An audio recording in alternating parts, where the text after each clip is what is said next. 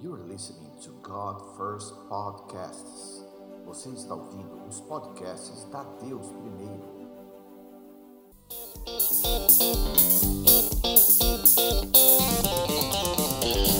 Senhor Deus e Pai, eu nessa manhã eu me humilho debaixo da tua mão, Senhor. Em total dependência do Senhor e do teu Espírito, Pai, com gratidão no meu coração, Pai, pela minha vida e pela vida dos meus irmãos, Pai. E com gratidão porque essa palavra nos alcançou aqui, Pai. Dois mil anos depois da tua obra na cruz, Pai, a tua palavra nos alcançou, Pai. Nós somos redimidos, restaurados, Pai, reposicionados para a eternidade com o Senhor, Pai. Obrigado pelo teu evangelho da paz, Senhor. Obrigado pela salvação no nome do teu filho, Pai. Nós te louvamos nessa manhã, Pai, e declaramos que o Senhor é soberano aqui, Pai. O Senhor reina no nosso meio, Pai, e que toda honra, toda glória e todo louvor pertencem a Ti, Pai, o único que é digno de receber. Amém. Hoje nós vamos conversar, igreja, sobre as duas alianças de Deus. Amém? Quais são elas? Quais são? O Antigo Testamento, Antiga Aliança, ou a Nova Aliança e Novo Testamento. E a gente repara, quando a gente lê a palavra, os sinais e maravilhas que Deus fazia, né, e continua fazendo, mas que fazia através do seu povo. Coisas assim espetaculares que a gente não consegue nem imaginar, né, que não cabe no nosso imaginário humano. As coisas que Deus fazia. E a gente ainda continua, assim como o povo da antiga aliança, a medindo Deus pelas bênçãos dele em nossas vidas, através de saúde e de prosperidade. Sempre a gente mede assim: saúde física e prosperidade. A gente começa a medir Deus. Mas quando a gente olha para a palavra de Deus, e a gente vai ler com muita cautela, a gente vê que tem coisa além disso. E eu queria abrir com vocês, igreja, Hebreus 11, 40. Por haver Deus provido coisa superior a nosso respeito, para que eles sem nós não fossem aperfeiçoados. Por haver Deus provido coisa melhor, algo superior. Então, em apenas um verso, ele está informando para a gente que ele já proveu para a gente algo melhor, coisa melhor, tá? E ele não esconde o que ele proveu, ele continua. Vou dar uma chave aqui para vocês, querido.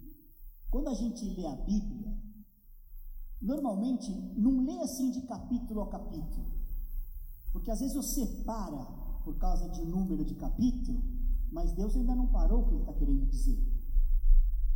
A gente dividiu as escrituras por capítulos e versículos para facilitar o estudo. E glória a Deus que fizeram isso, senão a gente ia ficar demorar muito para procurar as coisas. Não tô, mas eu estou falando assim, não para no capítulo. Eu vou ler dois capítulos. Aí eu parei. Sempre continua, lê uns dois ou três depois que você terminou e antes de começar também.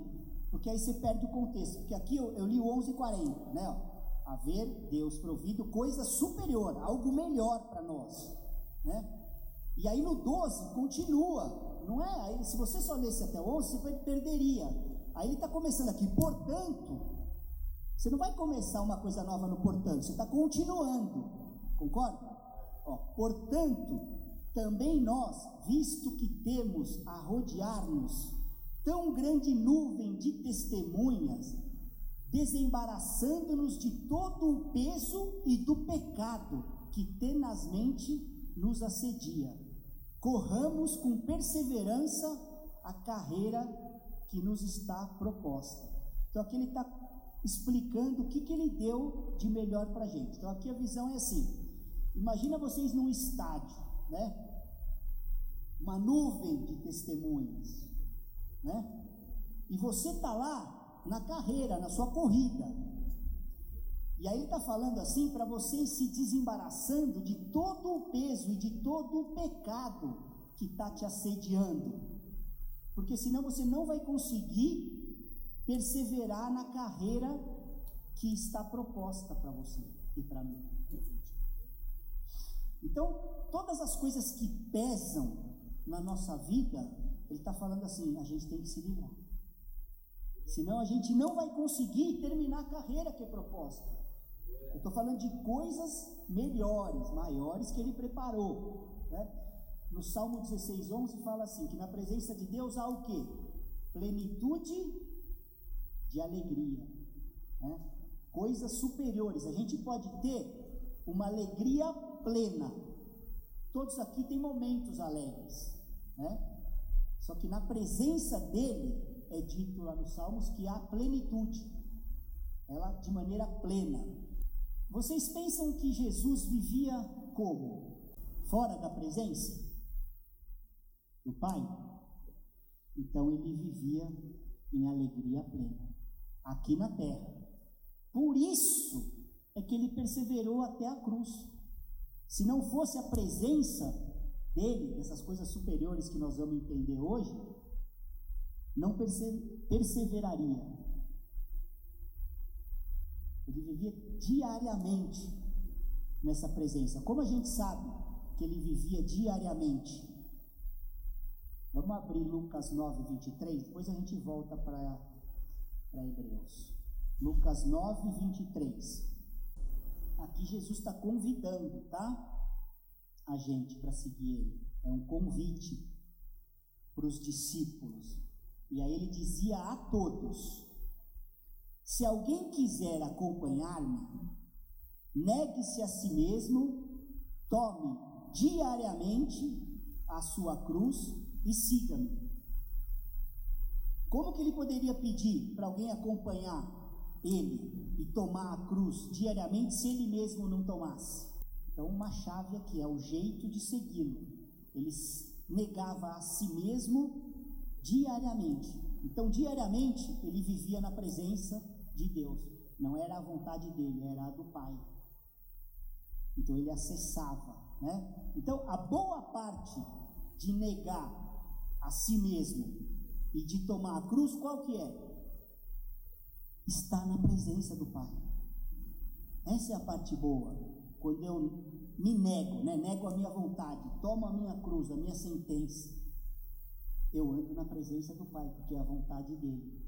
E aí eu acesso a plenitude que ele acessava. E por que, que as pessoas da antiga aliança não entendiam essas coisas? Porque naquele tempo a aliança era externa.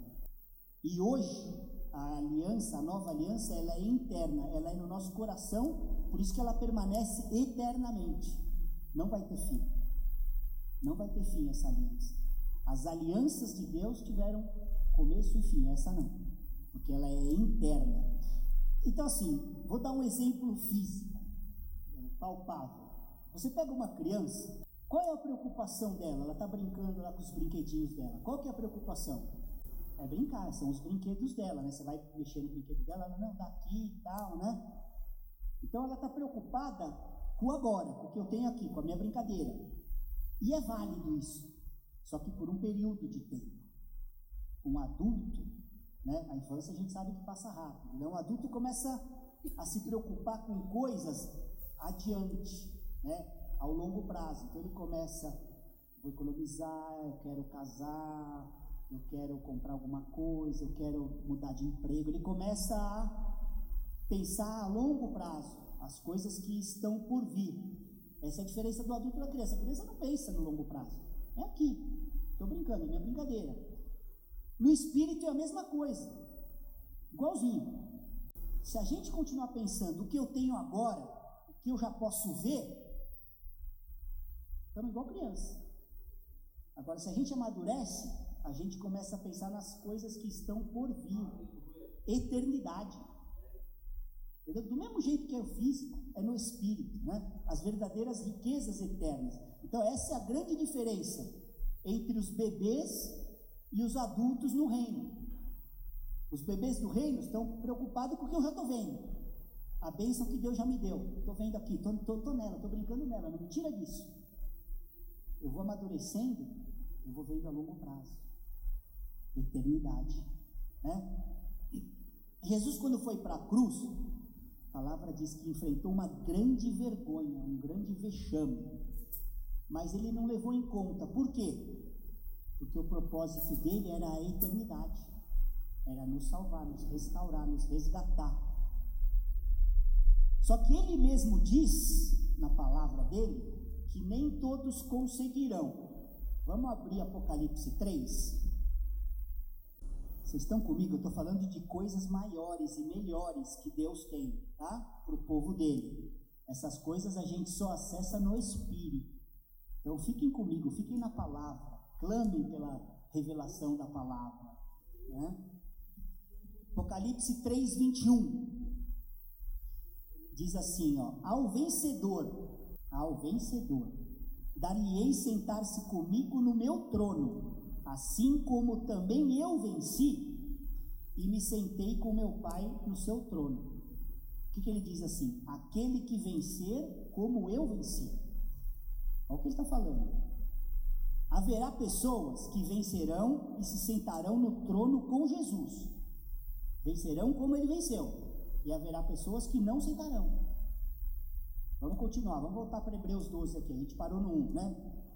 Vamos no 2 olhando, são as chaves de Jesus para nós aqui, ó, firmemente para o autor e consumador da fé, Jesus, o qual, em troca da alegria que lhe estava, que lhe estava proposta, suportou a cruz, não fazendo caso da ignominia, que é a vergonha, a desonra, e está assentado à destra do trono de Deus.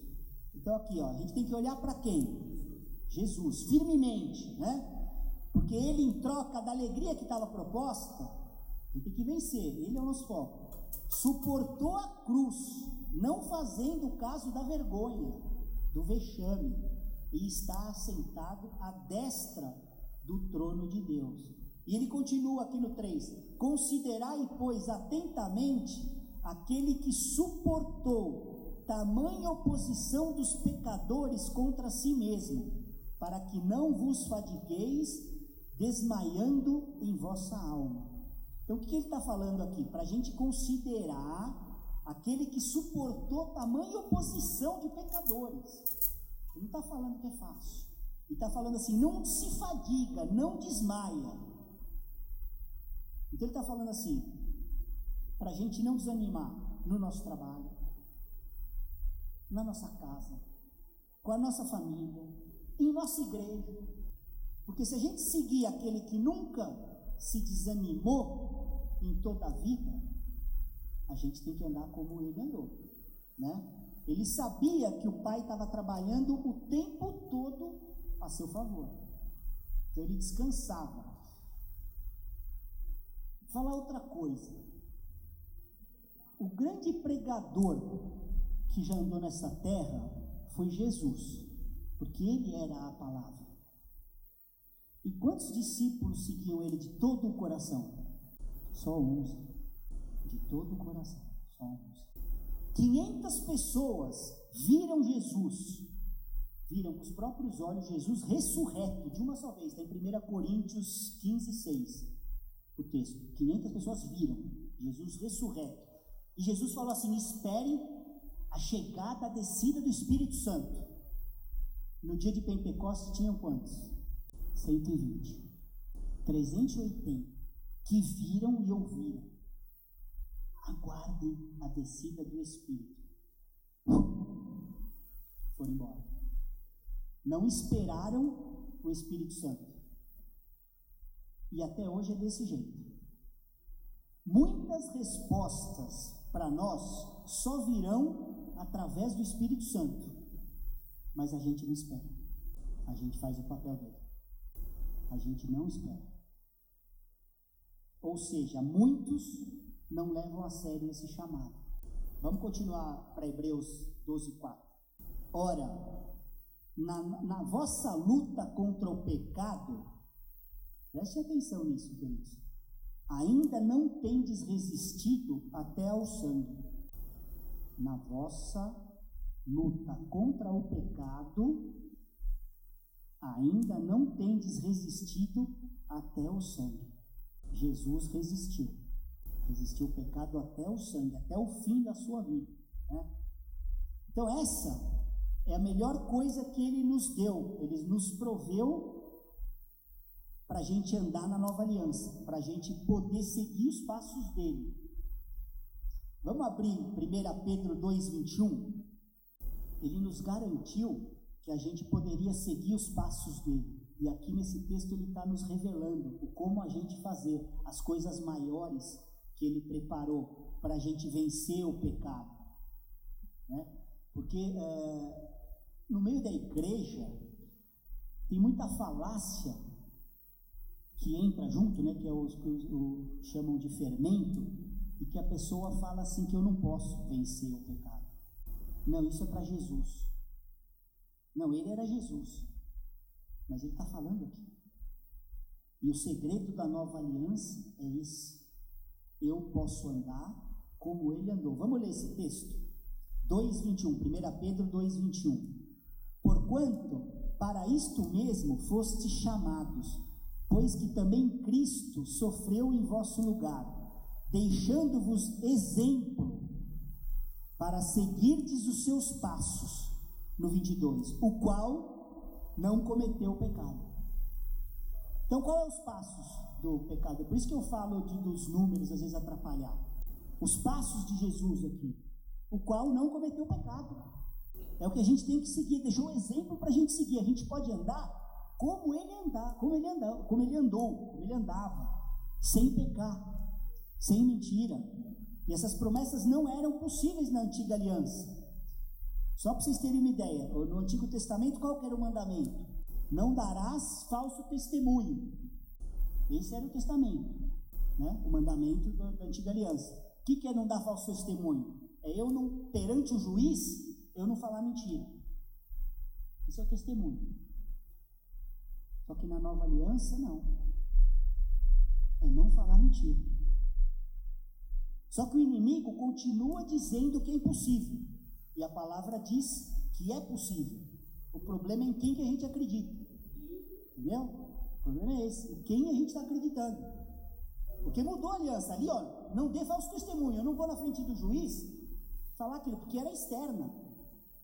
Na nova é interna. Andar como Jesus andou, exemplo, segue meu passo, o qual não cometeu pecado. Entendeu? Não mentir. O problema é esse, em quem a gente está acreditando. A gente viu lá na carta de Hebreus, vimos Pedro, e agora vamos ver também João, que também fala sobre isso. Quem aqui na nossa igreja pode dizer que está em Cristo? Todo mundo está em Cristo, né? Então vamos ler, 1 João 2,6. Aquele que diz que permanece nele, estamos em Cristo, né? Permanece nele, o que, que faz? Esse deve também andar assim como ele andou. Essa é a melhor coisa da nova aliança, que a igreja precisa acessar, que a gente pode andar como ele andou.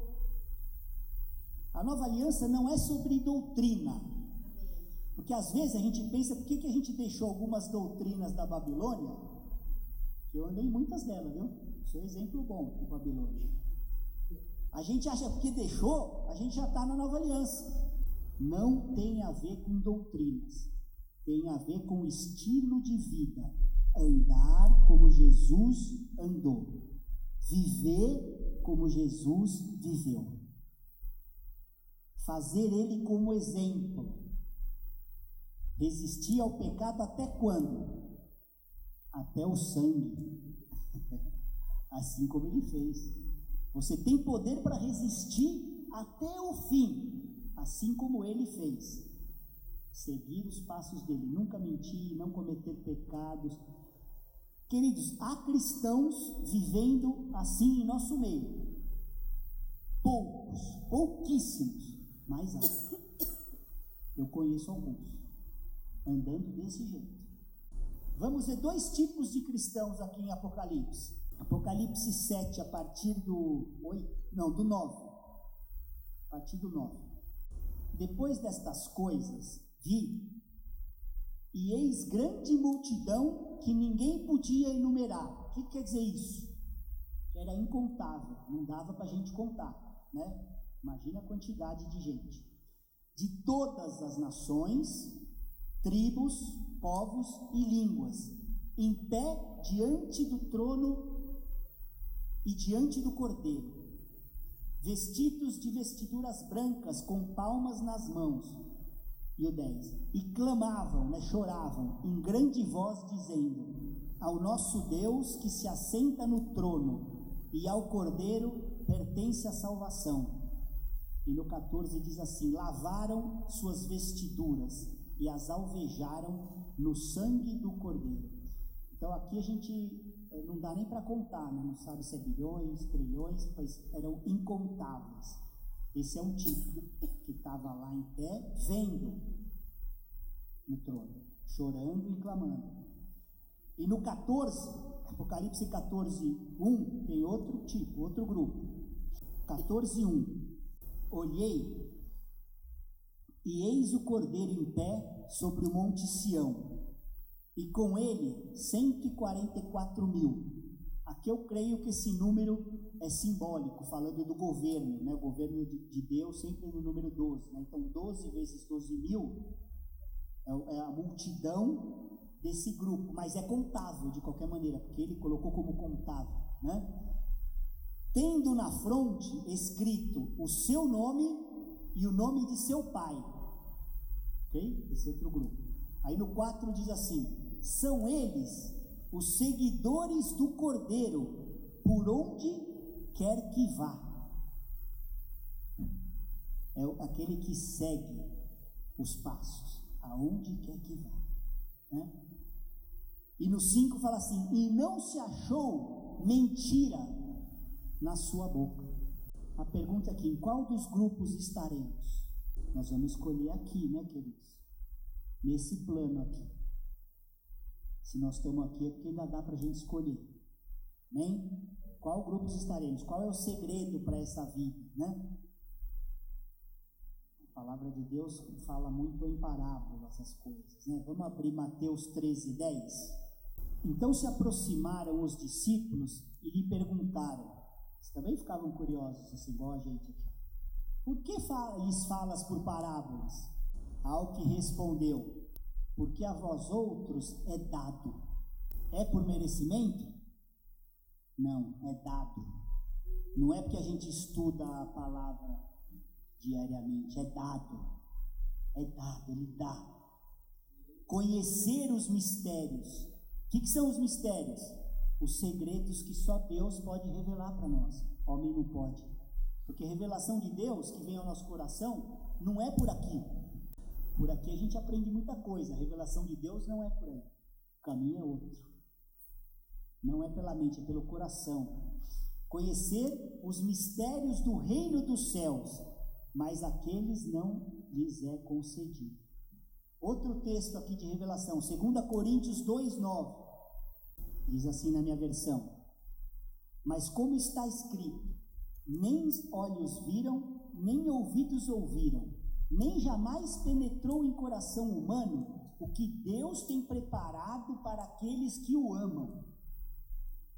Mas Deus nos revelou pelo Espírito, porque o Espírito a todas as coisas prescruta, até mesmo as profundezas de Deus. Então a revelação, ela está sempre acima do entendimento, sempre. Você pode ter um entendimento pleno e não ter a revelação. Por quê? Porque o entendimento é na mente e a revelação no espírito, no coração. É Ele que dá. Ele dá, Ele revela para o teu povo. Então, eh, muitos crentes hoje têm entendimento da palavra, conhecem as letras, mas não têm a revelação. Não tem um espírito ensinado das coisas do Senhor. Né? Então, quando a gente recebe uma revelação, o que, que acontece com a nossa vida? A gente muda. Então a gente para de andar em ira, em raiva, em amargura, em fofoca, em amor pelas coisas desse mundo. Se a gente tiver apenas o entendimento dessas coisas, a gente vai poder até explicar essas coisas, mas não vai andar. A gente pode até explicar, mas não vai andar. A gente não vai conseguir superar essas coisas em nossa vida apenas com entendimento. A gente precisa da revelação que Ele dá. A gente não consegue mudar de vida apenas com o entendimento da palavra. A gente não vai mudar com o nosso cônjuge, não vai mudar com os nossos filhos, a maneira que a gente lida com o nosso dinheiro, nosso trabalho, na nossa igreja, se a gente ficar apenas observando, entendendo os mandamentos, não vai haver mudança. Por que, que eu garanto isso para vocês? Por causa da Bíblia, os fariseus. 100% do cumprimento. Não pulava uma parte. Jesus fala isso. Vamos a, a Mateus 23. O que, que ele disse aos fariseus? Vamos entender o que é a nova aliança e, e que Jesus disse. Muitas coisas né, aos fariseus nesse capítulo aqui. E finalmente ele diz no 23, 33. Olha o que, que ele disse para os fariseus: Como escapareis da condenação do inferno? Então ele criticou, vocês vão ler com calma isso aqui, ele criticou muitas coisas dos fariseus, mas duas coisas que ele disse muito boa a respeito dos fariseus. Não se esqueçam disso. Ele disse que todas as doutrinas e os ensinamentos da lei estavam corretas. Não era 99%. 100% corretas. Mateus 23, 2 diz assim: ó, na cadeira de Moisés se assentaram os escribas e os fariseus. Fazei e guardai, pois, tudo quanto eles vos disserem. Não é 99% do que eles disseram, é tudo. Doutrina 100% correta. Guardai tudo quanto eles vos disserem. Jesus nunca diria isso se tivesse alguma coisa errada. E mesmo assim não escaparão do inferno. Aí ele continua: Porém, não os imiteis nas suas obras, porque dizem e não fazem. Então, uma coisa boa, a doutrina. Outra coisa boa, 23, 25. Ai de vós, escribas e fariseus hipócritas, porque limpai o exterior do copo e do prato, mas estes por dentro estão cheios de rapina e intemperança. Qual que é a parte boa desse verso? Limpai a parte exterior do copo e do prato. O que, que isso quer dizer? A vida externa está boa. A vida externa tá bom. Vocês estão mantendo os dez mandamentos, vocês não adoram ídolo, não são assassinos, não cometem adultério, não levantam falso testemunho, honram pai e mãe, cuidam de todas essas coisas externas. Por isso que Jesus disse que a vida externa era boa. A vida externa está boa, vocês limpam a parte de fora, está limpa. Só que ele falou lá no final, mas como escaparão da condenação do inferno. Vamos colocar essas duas coisas juntas.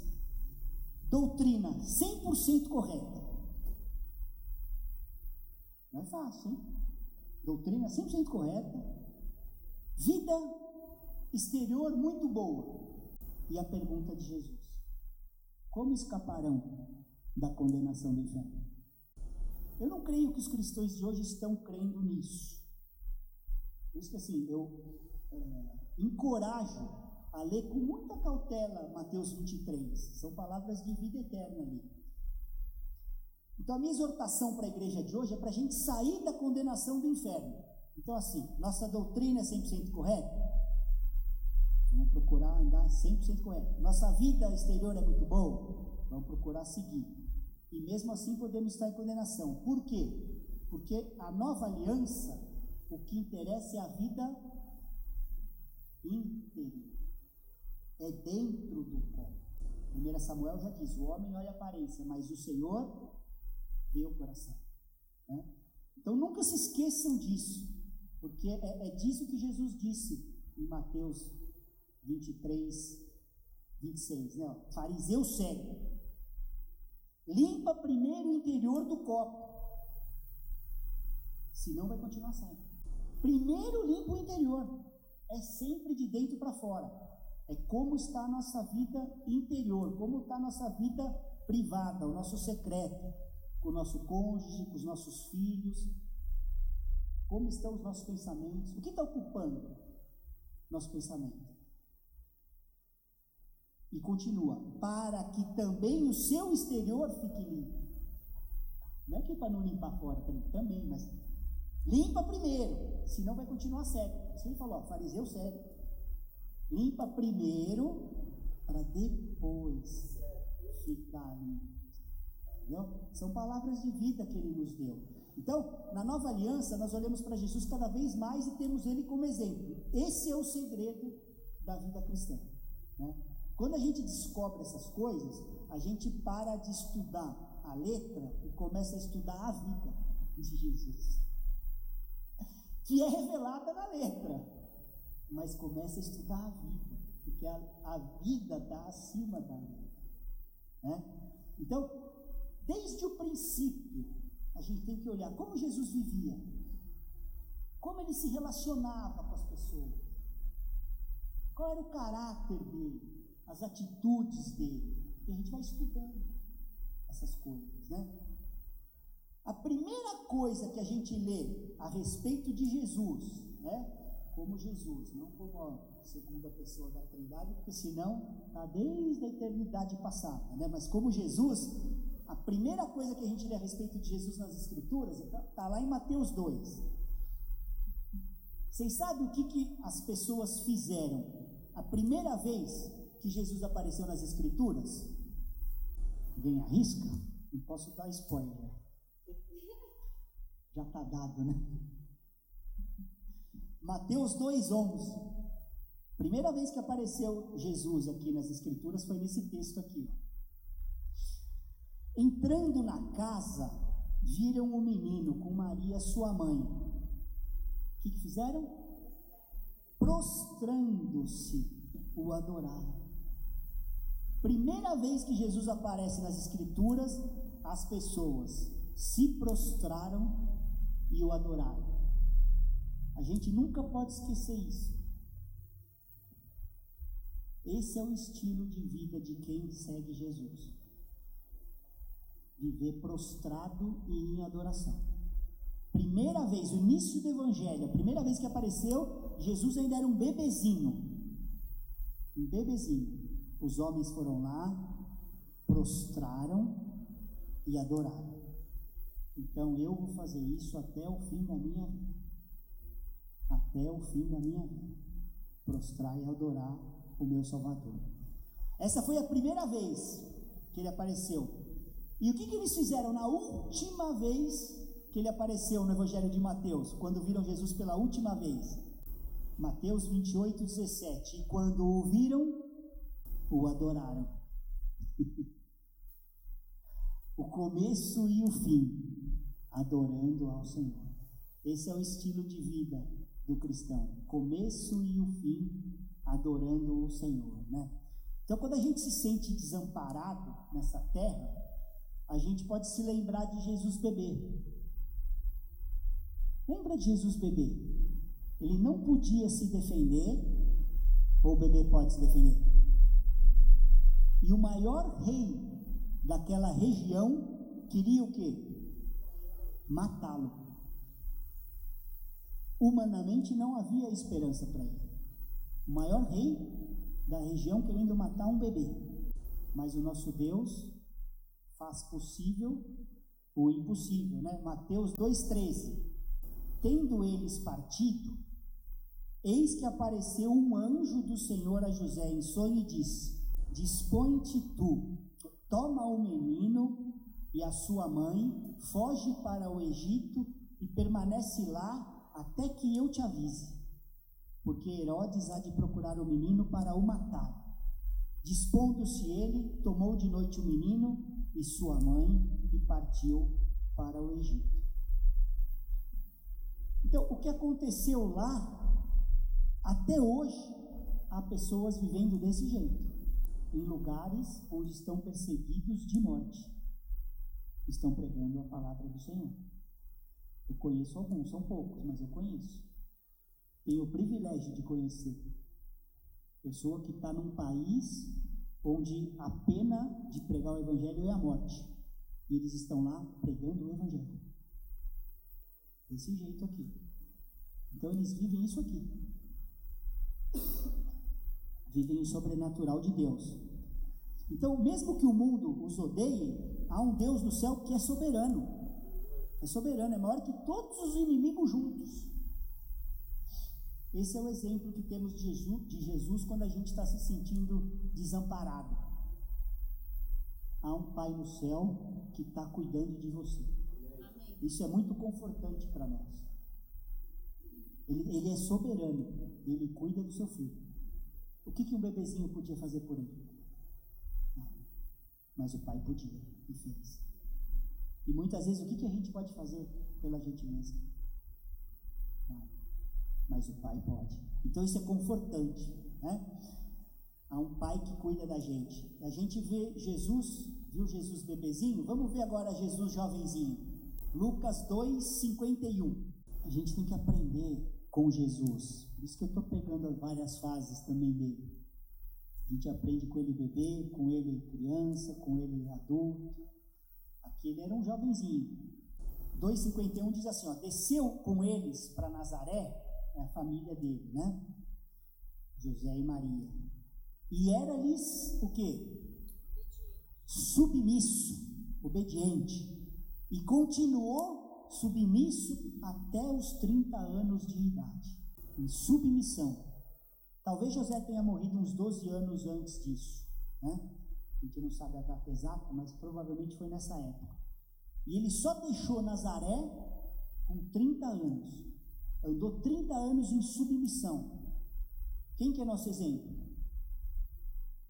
Jesus. Como a gente tem que andar? Submissão.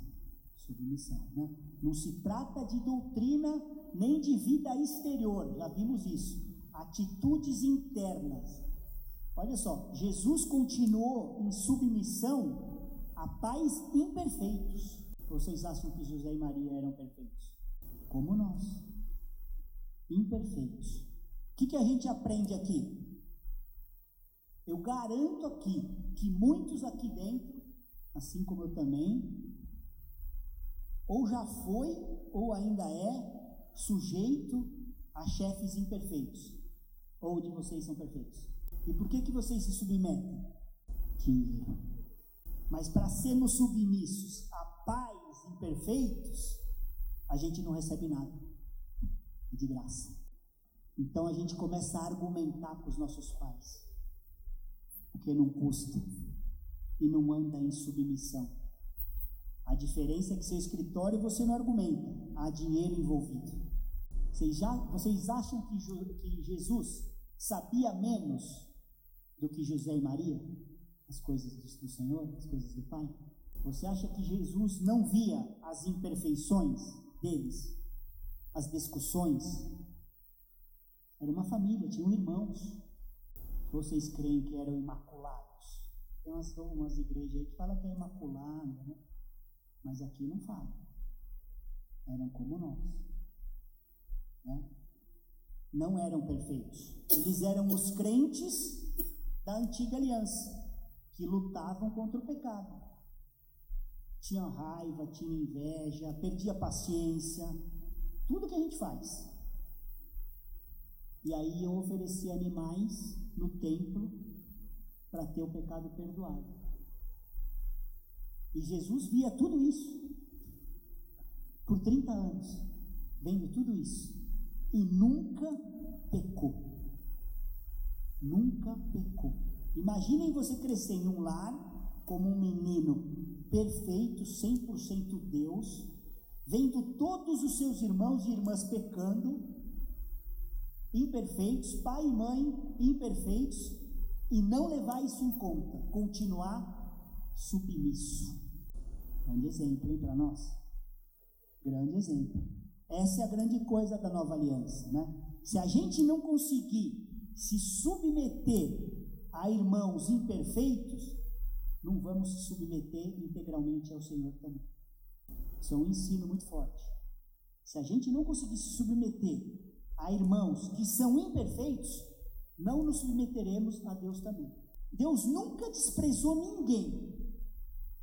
Zero. A gente pode ler inteira, de cabo centenas de vezes, você não vai ver Deus desprezando alguém.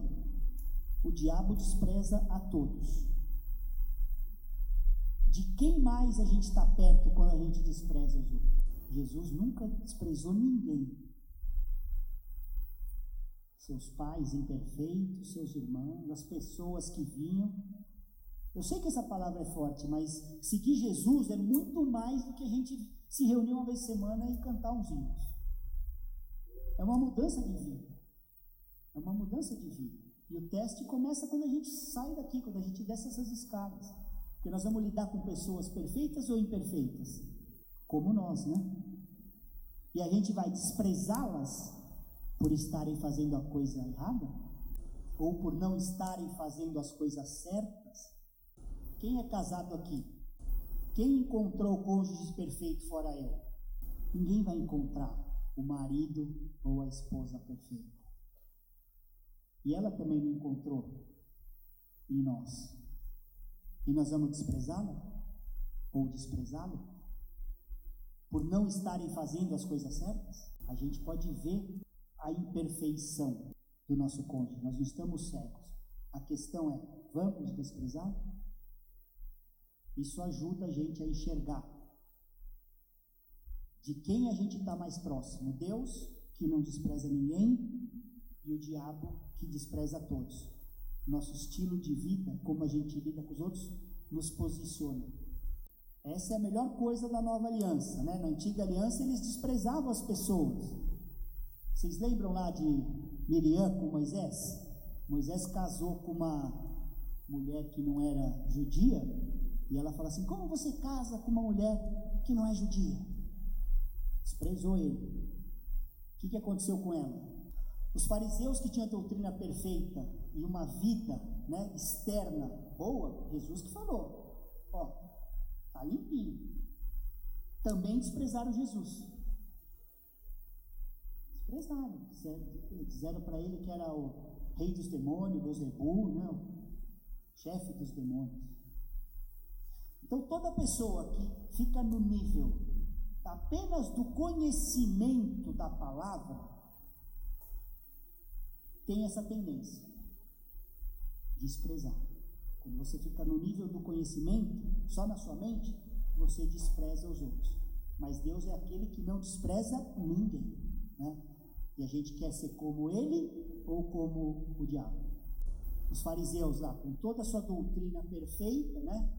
100%, Jesus falou, desprezaram a mulher que foi pega em adultério. O único que não desprezou, quem foi? Jesus. Muitas pessoas haviam desprezado aquela samaritana. Cinco maridos já estavam indo para o sexto, né? Não era marido, mas já era o sexto homem. Não Jesus. Jesus foi lá entregar para ela as fontes das águas vivas, né? Que nunca cessarão. Mateus e Zaqueu, o que, que eles eram? Ladrões e coletores de impostos. E Jesus chamou os dois, não desprezou. É interessante que assim, tem duas vertentes, né? Alguns religiosos desprezam os ricos, que falam que são carnais. Tem uma linha que fala, Ih, é rico, é carnal. Então eles vão ter que desprezar também Abraão e Jó, porque Jó foi mais rico no seu tempo, né? Despreza também, você despreza pela riqueza, os dois estão desprezados, né? Então, nem todos os ricos são maus, assim como nem todos os pobres são bons. É simples assim, né? E Êxodo 23, 3 diz para a gente, nos diz para não sermos parciais com os pobres. Êxodo 23, 3, para quem está anotando aí. Só que em Tiago 2,3 diz para a gente não ser parcial com os ricos. Eita Jesus. Então o que, que a gente aprende? Sempre ser imparcial. Imparcial. Né? Não sermos parciais com ninguém. Viver em perfeita imparcialidade. Né? A gente não deve desprezar ninguém, né? por ser rico, por ser pobre. Então, quando a gente foca no nosso estudo, o, o centro é a vida de Jesus. Né? Ele é o nosso exemplo. A gente aprende coisa nova o tempo todo quando a gente foca nele. Por isso que lá em Colossenses 2,3 diz que todos os tesouros da sabedoria e do conhecimento estão ocultos nele. A gente não precisa ficar na doutrina, nele, a vida dele. Porque não temos sumo sacerdote que não possa compadecer-se das nossas fraquezas. Antes foi ele tentado em todas as coisas. Em quantas coisas ele foi tentado? Todas as coisas. A nossa semelhança, mas sem pecado. Então, como nós somos tentados diariamente, Jesus também foi. Exatamente igual. Tentado em todas as coisas. Ele era como nós e foi tentado como nós somos. Exatamente igual. Não pensa que havia alguma coisa especial evitando a tentação para ele. Ele não ficava imaculado numa redoma, ninguém chegava. Não, tentado em todas as coisas, a nossa semelhança, mas sem pecado. É, em Hebreus 2, 17, a gente vê isso também claramente.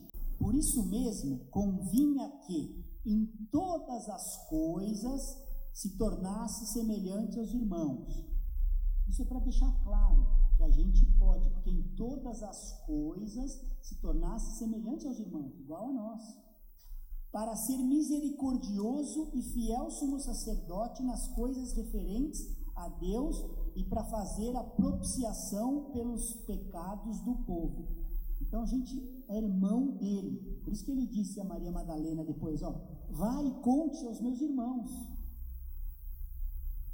Entendeu? Não, não havia nada além. A gente pode andar naquilo que ele andou. Né? Romanos 8, 29 fala isso. Nos predestinou para ser conforme a imagem de seu filho.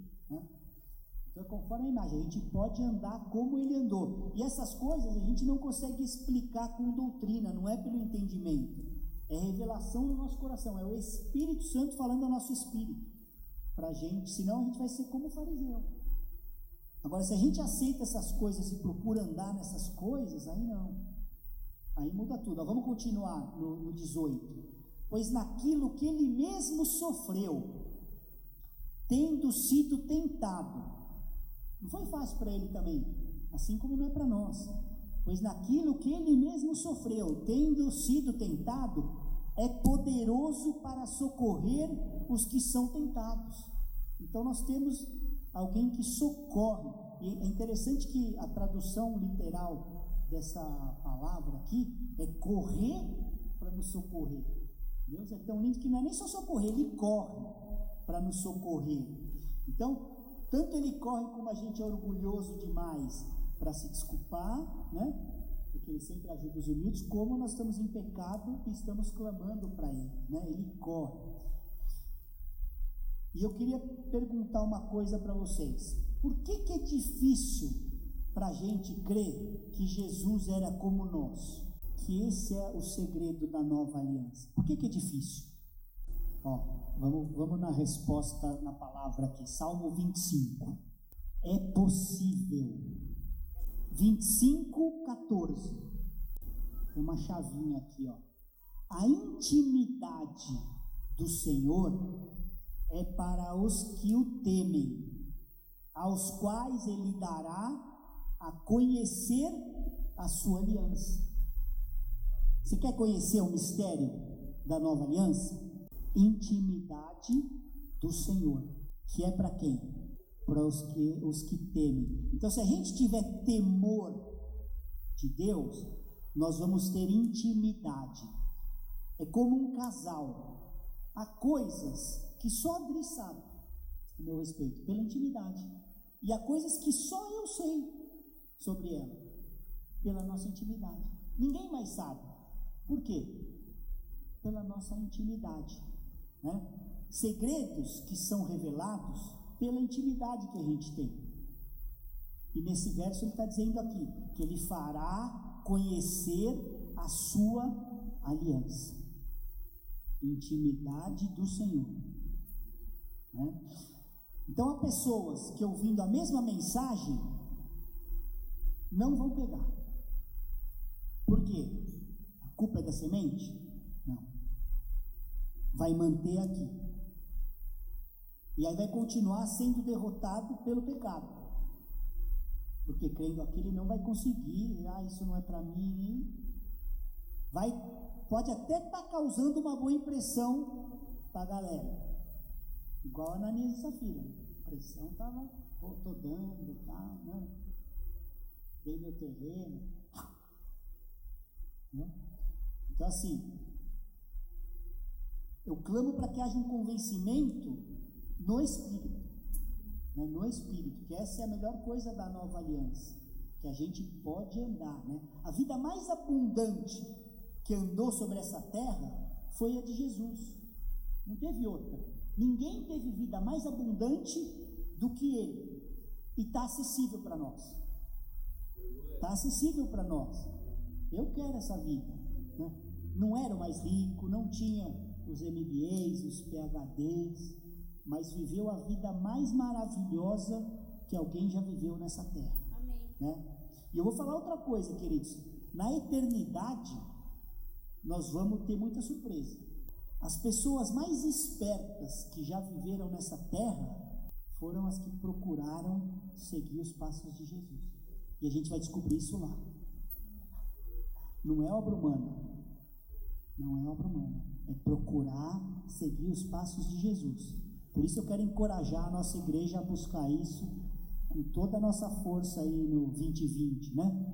Estamos preparando, esse é o último culto desse ano, né?